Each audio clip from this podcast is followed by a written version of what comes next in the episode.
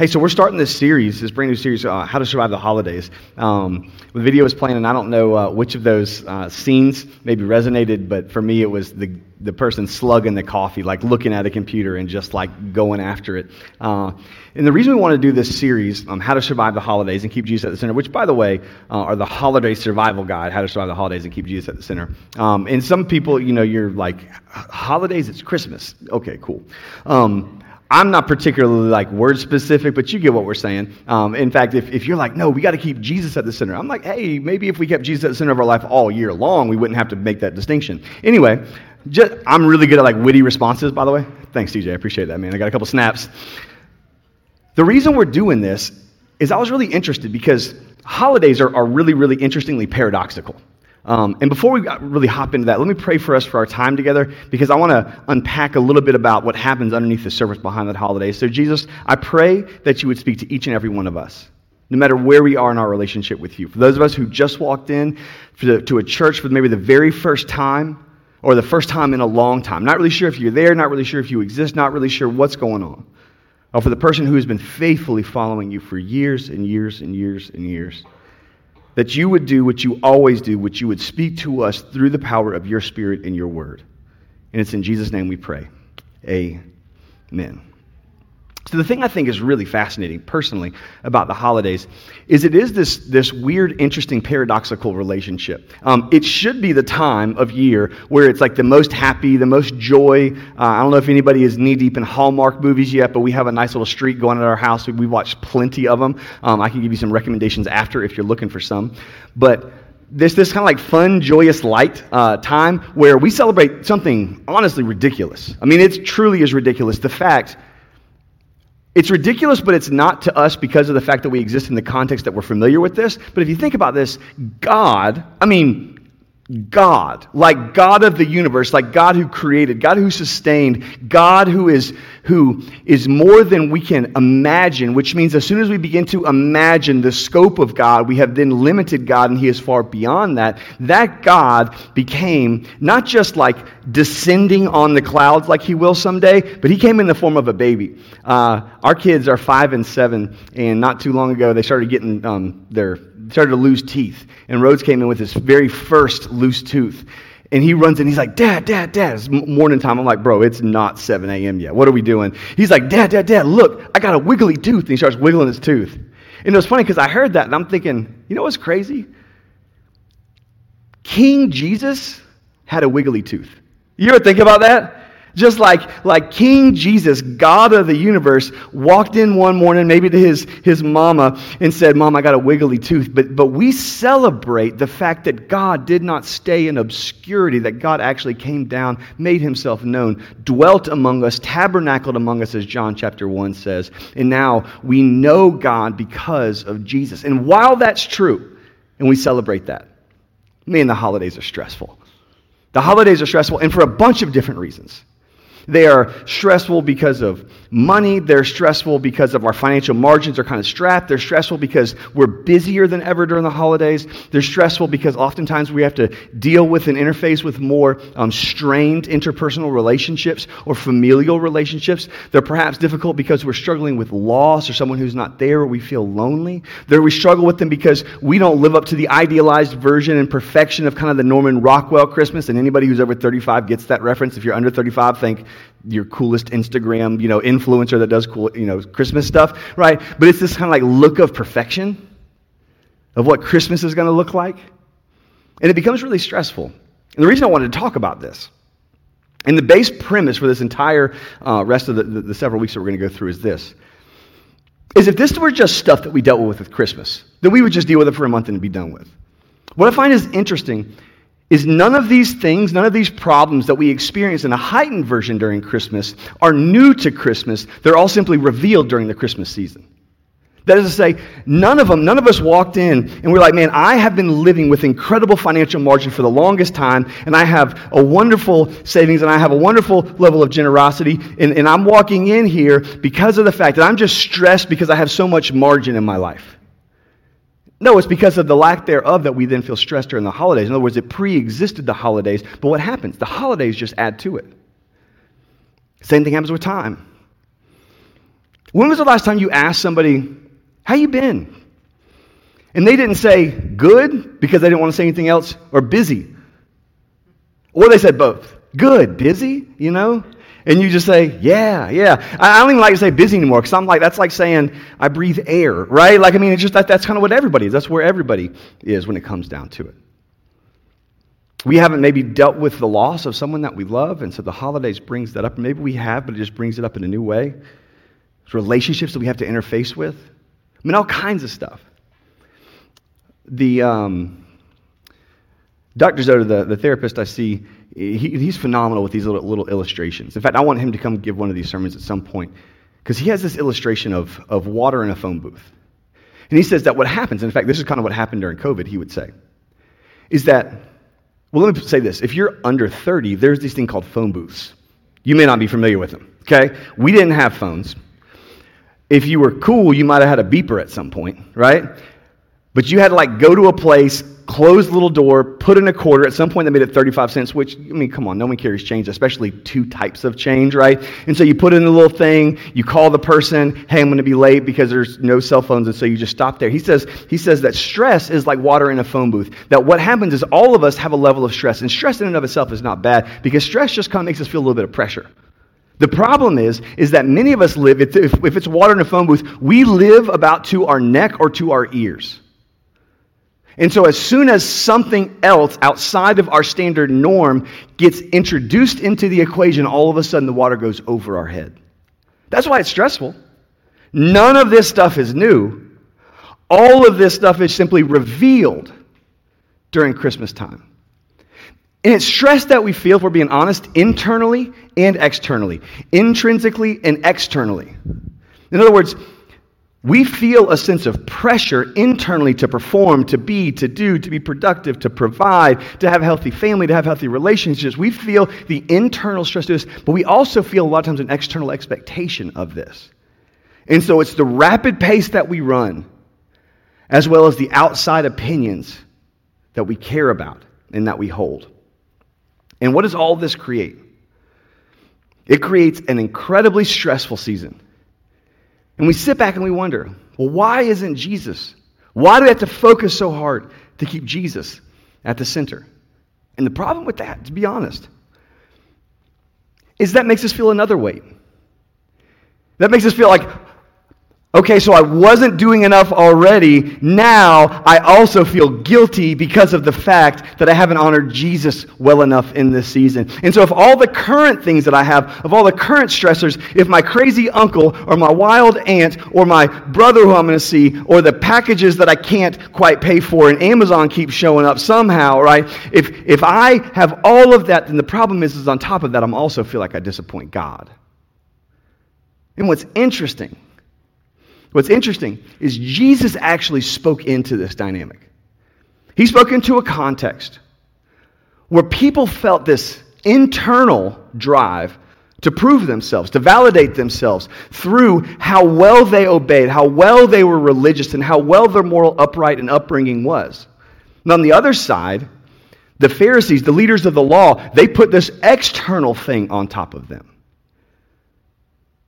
And there was a number of cities that, the, that Jesus went to and he performed miracles, and they wouldn't turn and they wouldn't follow him. They wouldn't repent. They wouldn't follow him. And so Jesus begins to teach his disciples, and then he prays at some point. And in his prayer, he reveals this really incredible window for us that's the anchoring point for this entire series. To say, how do we deal with this internal? How do we deal with this external? How do we deal with this stress as it rises? This is what he says in the book of Matthew, chapter 11. Starting at verse 27. So he's in the middle of a prayer. He's already thanked God, and he says, verse 27 I th- All things have been handed over to me by my Father, and no one knows the Son except the Father, and no one knows the Father except the Son, and anyone whom the Son chooses to reveal him. Now, here's basically why that's relevant and important to this. He's saying, okay, I know God. Jesus is saying this. I know no one's in here is shocked. Like, what? He says, I know God. God knows me. And in fact, in some ways, I am God. God is me. I know God. God knows me. And the only way that you can know God is if I allow you, if I show you, if I bring him to you. Here's why that's important it's only an act of Jesus that we know Jesus. To contrast that, many of us know of God. We know about God. But when he's calling to me, he said, No, no, no, no. I want you to actually know me. I want you to actually be with me. I actually want you to spend time with me. I actually, I want this to be not just ethereal, but personal. And then, by the way, I'm going to do a massive work in that. So, verse 26. So come to me, all who two things labor and are heavy laden, and I will give you rest. So he says, Come to me. We're going to talk about that in a minute. Let's kind of put a pause on that one. It says, Come to me, all who, two different versions, labor and heavy laden. Labor and heavy burden. Um, this, the idea of labor, it's interesting. Our, our labor is, we would probably all say that we labor, right? My kids take the cereal bowl into their kitchen and they're like, ugh, why do I have to do everything? I'm like, I don't like you. What he's talking about is this interesting form of labor. The, the Greek language had a, had a much more robust idea behind this. This was the tired from work that you've been working so hard and doing so much that you wake up feeling exhausted, almost like you've been beat up. I'm not going to ask who in there feels that right now. But for many of us, man, it's just like we're going so hard. And this idea is, is that who have labored, there's something internally driving us to do, to create, to achieve, to do, to create, to achieve. And he says, from this internal motivation, we can be so busy, we can do so many things that we feel like we have to produce that we, in fact, just exhaust ourselves with all the things that we're doing. He says, so if you felt that, if you felt that, this isn't a point of condemnation. He said, this is a point of good news. So if you felt like you walked in and you're like, man, I am just exhausted with life. I'm exhausted from trying. I'm exhausted from working. And honestly, I'm exhausted from working towards and for God because I feel like no matter what I do, it's never enough.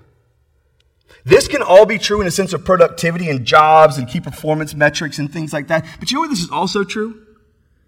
Many of us right now are exhausted with God because we feel like we haven't lived up to his approval and we keep trying harder and we keep failing, and so we keep being exhausted. Because you tried. And you're like, man, I feel like I've made jumps and leaps. You know, I, I stepped on a Lego and I didn't even cuss the other day. It was incredible. My sanctification. But then we do a bunch of stuff and it just feel exhausted. And to them, there was such this rigid moral framework that they had to do to make God happy. He says, Come to me for everybody who feels like you're just exhausted because you've been working so hard and doing so much. And on top of that, you're heavy laden. You've been given a burden to carry. For their context, it was this it was that not only did they feel like they had to do so much to, to, to earn God's favor in obeying the law, it was on top of that, the Pharisees had put additional laws, additional weight. You want to know what's the most exhausting thing? When you're already exhausted and someone else has an expectation of you and they feel like you haven't done enough. Whether or not they feel that, as long as we perceive that. Like we walk in and, and you just spent forever cleaning your house, and somebody walks into your house and says, Bro, you don't clean? Uh, no, I do. I just punch people in the face for saying that too, by the way. Right, when you feel like, not just internally, but there's this expectation. Here's what I say like, some of you, you're going to go home, or this is your home, and people are going to come and, and, and you're going to be at your house, and and you've been working and you've been doing and you've been creating and you've been loving and you've been maybe growing in your faith and you go home and, and, and there's a bunch of questions that make you feel like you haven't done enough and that you aren't enough. They said, Well, you got an art degree. What are you going to do with that? And you'd say, Nothing, which is right. That's okay. Jesus loves you. You walk in and, and, and they say, My parents didn't say this, but a lot of parents say this. The parents, if you say this, stop. Why are you still single? Because that, that's my choice now. There's these little ways, nuanced and not, that create additional pressure that basically say we're not off. Because if we're being honest, if you look at all of the pressures and the stressors that we have, the essence, the essence of them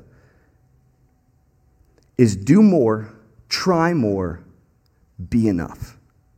Be sufficient. Whether that's an internal, I don't feel sufficient, so I feel like I need to go and do more and be there more. Whether it's I feel like I'm not really enjoying life, and so I need to go and do more and be more. Whether it's the fact that I feel like other people have this expectation of me. In essence, what it is, is I am trying to do stuff to prove myself. And Jesus says, okay, so come to me, all who are tired and all who have this sense of an expectation and who are just exhausted from it. And he says, and I will give you rest. What I love to do is I love to pick apart the Bible when it says stuff like that because that's interesting. I'm like, okay, so how does Jesus functionally give us rest? How does Jesus, in trusting in him, in believing in him, give us rest? So this is what he says.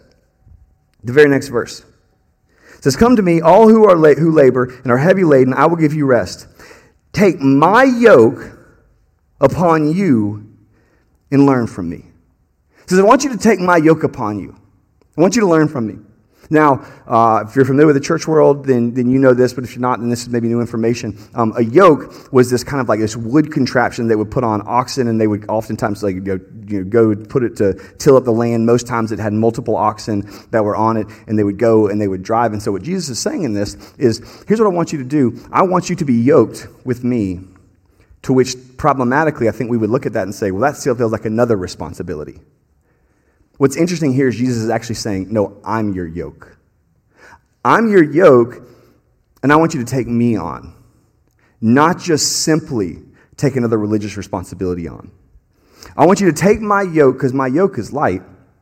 I want you to take me on, and I want you to walk forward with me. Now, there's two things that I think are significant in that. Number one is this Jesus isn't saying to wear multiple yokes. He's saying we're already yoked. Not like yoked. Some of y'all like spring break's coming early, boys. No, he's saying He's saying we're already yoked with something. There's already something. There's already something like, like that thing. Think about this. That thing internally that's driving me, that's stressing me, that's a yoke. That's a yoke. There's something inside of me that's saying go. There's something inside of me that says do. There's something inside of me that says wake up in the morning, go to work. There's something that says earn, provide. Like there's some kind of thing inside of me that I'm already yoked to. So Jesus isn't saying do this in addition to. He says, no, no, take off of that yoke. And I just want you to think about being yoked to me. He says in this, and learn from me. And there's an interesting connection to that. Because what it means to have Jesus at the center is to defer to Jesus in all things, which is to say, Jesus, you are in charge of all things, which is to say, Jesus, I'm going to learn from you, live for you. It's the idea of discipleship. I know that's a lot of word salad, so let me make some uh, sense out of that. Let me give you an example. Probably one of the more difficult things that we're going to deal with in this series is relationships. Strained relationships, difficult relationships. What Jesus is saying is, hey, I just want you to, I want you to take me on. So in a strained relationship, oftentimes what happens is you've been hurt by somebody. Somebody has done something to you. And there's the light kind, which is, you know, the kind of the, you know, roommate kind, you know, they stole the last bit of milk and they didn't buy any new ones, and so I'm going to, you know, be angry at them. But there's a lot of it that's actually really, really difficult and tough. I mean, for some of us, you you have faced years of abuse. And the thought of taking on Jesus' yoke in that sense means the process of forgiveness, and that feels impossible. Let me just say this to start off with. Here's what it looks like to take on Jesus' yoke, and this is why it's so massive and important. Because somewhere, someone probably said to you, well, just forgive them and just pray about it. Just pray about it and forgive them. That is good advice. You should pray about it, 100%. You should forgive them. But isn't that kind of minimizing? Wouldn't it be more helpful if someone said to you, you know what? You know that thing that you feel inside that someone has abused you for years? You know what that actually is indicative of? The fact that you feel like someone has wronged you. You're angry. Angry, if shame is I am wrong, if guilt is I have done wrong, anger is someone has done wrong to me, which means if someone has done wrong to me, someone has actually acted unjustly to me, and God is a God of justice, which means God is not happy that that has happened to you, that He wants justice for you. Now, vengeance is mine, declares the Lord. But what that actually says is the fact that you feel like you've been treated unjustly and you're angry about it, that's the thumbprint of God. God is not happy that you are treated that way. But here's the thing about forgiveness forgiveness exists because as long as I hold on to that, it's hurting me. And that doesn't mean you get there in a microwave. What the gospel simply says is, I come to the realization I wasn't forgivable, I wasn't good, I wasn't great, that if God can overcome the disparity that my sin has caused to and with and against Him, what that actually means is that if it's possible for Almighty God to forgive rebellious, sinful Ben, then I have the ability with His Spirit inside of me to over time forgive this person. Now, let me ask you after you have embraced and gone through the difficult work that oftentimes goes through the process of grief of forgiveness, if you're here and, right now, the truth is, is that you have some really deep seated anger and frustration and bitterness at somebody. Imagine a place that you can get to over time, maybe over some counseling, through prayer, where for the first time ever, you don't feel anger and weight and bitterness that that no longer has its claws on you. Man, for some of us, if we didn't have, like, we don't even know what life is like not feeling like that. But if you could imagine that, doesn't that feel lighter? Doesn't that feel more freeing? So he says, Here's what I want you to do I want you to come to me, and I will teach you, I will show you. I want you to take off this yoke this yoke of doing, this yoke of creating, this yoke of making yourself, of forcing yourself, and put on my yoke. Tim Keller talks about this, and he has this really interesting insight that I thought was, that was brilliant. He says, The essence of Christianity is not the laying down of sin. He says it is. It is. But the essence of Christianity is the laying down of, doing to laying down our sin. In other words, I don't feel like I have to work really hard. I don't feel like I have to do all this stuff, that I have to forgive this person or else God's going to be mad at me. What the gospel actually says is this it's that I know God is holy. I know God is pure. I know God in his holiness cannot have sin in his presence. I know I have sinned. You have sinned. We've all sinned. We just called it the Florida Florida State game, right?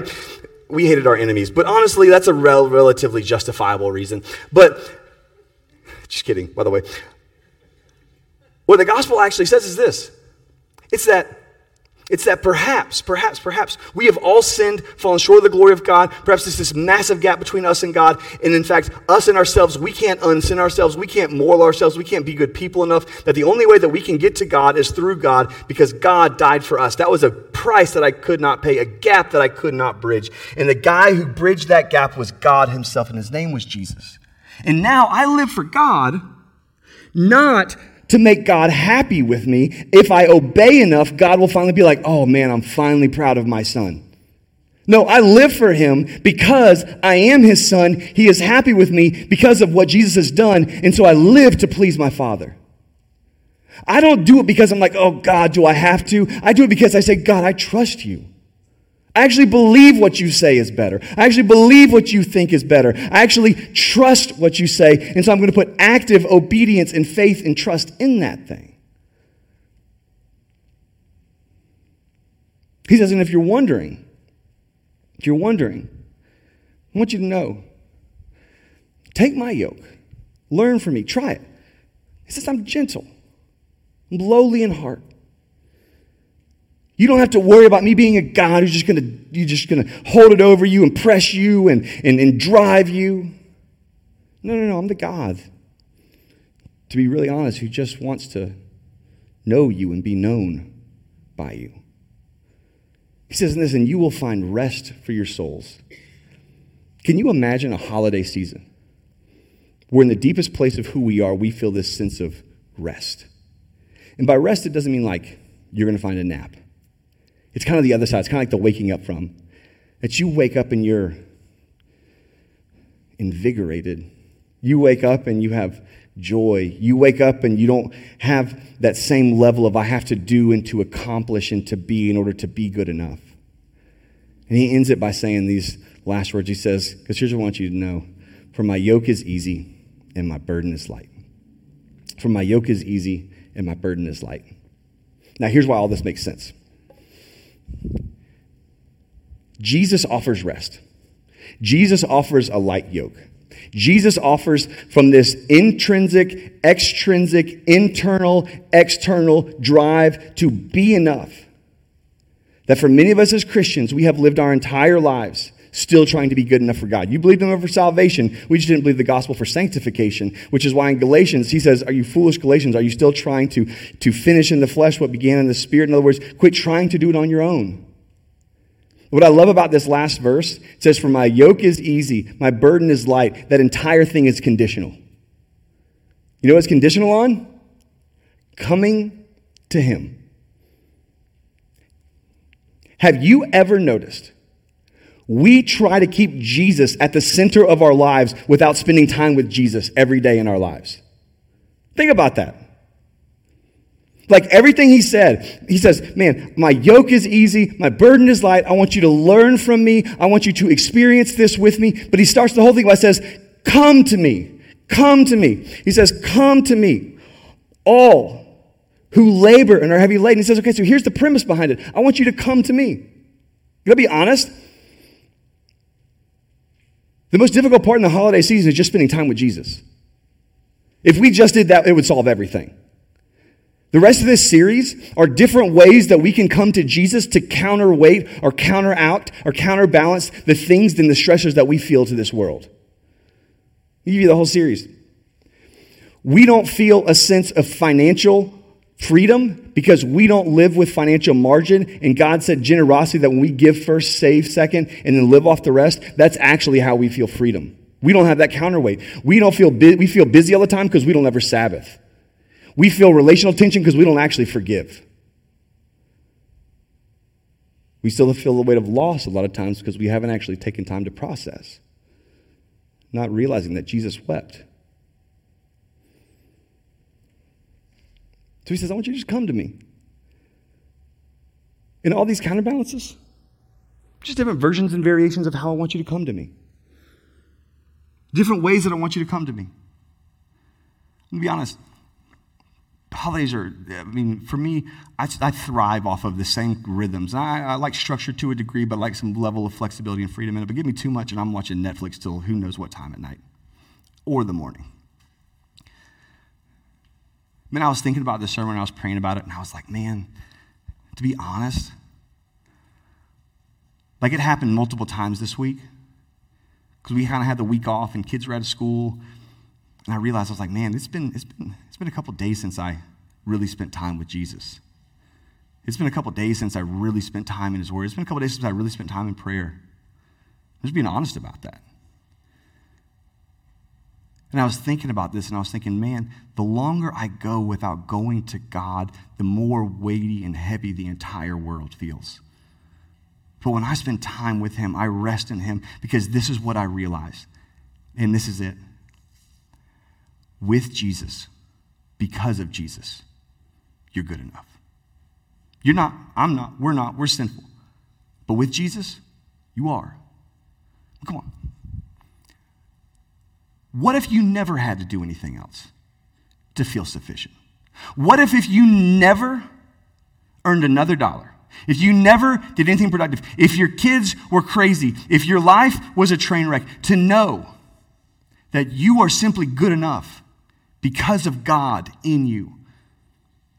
We wouldn't feel this internal drive to have the perfect Christmas because who cares? God says I'm good enough. I don't care what you say on Instagram. If I felt this internal drive to say, well, my parents don't think enough, well, I don't care because I have God and He has declared that with Jesus I am enough. Well, you don't have a cool enough thing or a big enough thing or a fast enough thing, so you got to earn more so you can have those things. Well, I don't care. I don't need those because if I don't have the God of the universe, then no car or no house or no country club is going to make me happy enough for that. So he says, Here's what I want you to do. It's simple. Come to me. So here's the challenge that we're launching in, and here's the thing that we're going to come back to every single week in different ways. What is one rhythm, one rhythm that we can adopt this holiday season this Christmas season that when we do, we'll just be going to God? Is it prayer? You just every day. Is it time in the Word? Just every day. Fasting? Maybe it's like once a week. You're just like, I'm going to fast this day to draw my heart closer because I want to come to Jesus this way. Is it, is it just going and spending time and being in, in, in, in solitude? Or is it, is it that you're just going to go and you're just going to journal or you're just going to pause? You know what I think we should do at times? Is just not even go with an agenda, not go read, not go pray. Just go and take a deep breath and say, I am in the presence of God and just sit and acknowledge the weight of the fact that every moment of every day I am in God's presence.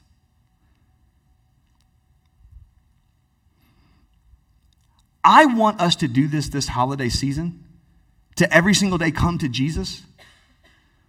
Because I'm convinced if we do that, we'll experience life. We'll experience how light his yoke is compared to the one that we were driving, that we were trying to be enough.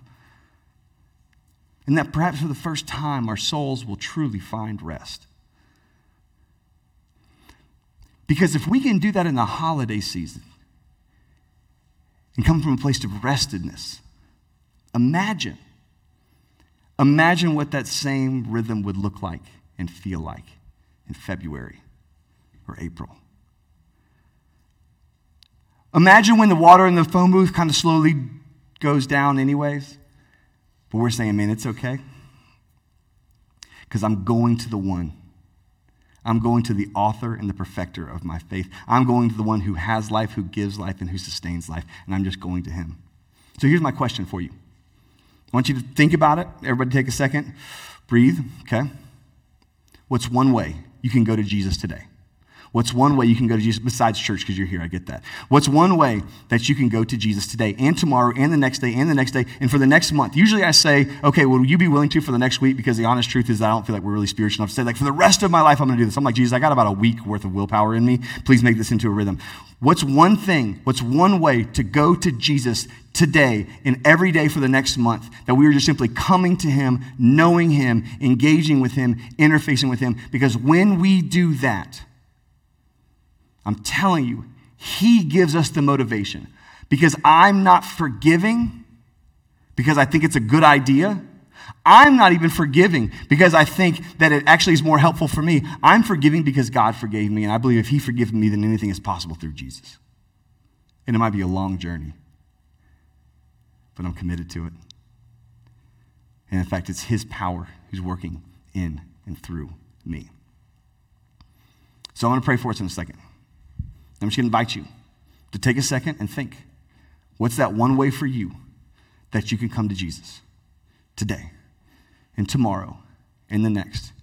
And if we do that, we will all gather around Christmas Eve. And for the first time, Jesus will have been at the center, not because we tried to incorporate him, because we know him. And he will make our burdens light. Let's pray. God, I pray and I ask that you can help each and every one of us to not simply acknowledge you, but to know you. God, many of us, we walked into this room and we are tired.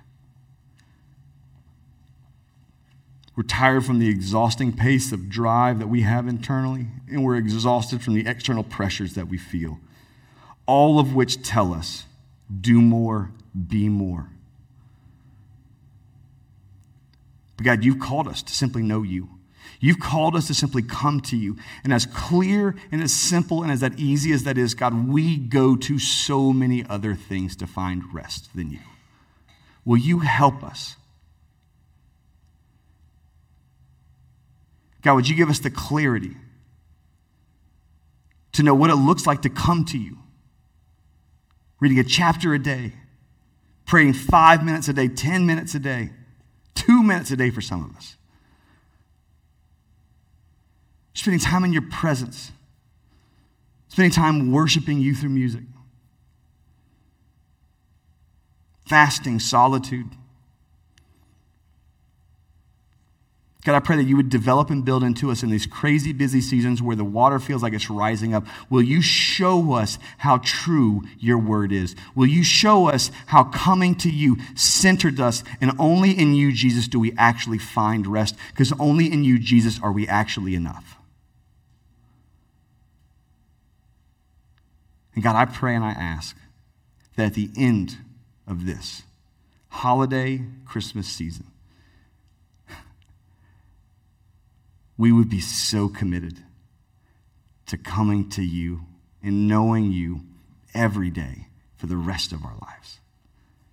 Would you give us the wisdom to see what it looks like to come to you today? Spend time with you personally today. And would you give us the courage to continually come to you when days get busy and long, every single day? And that we would find rest and we would be compelled to live for you, King Jesus, because you are enough. Give us the wisdom to know how to come to you and the courage to do it. And it's in your name, Jesus, we pray.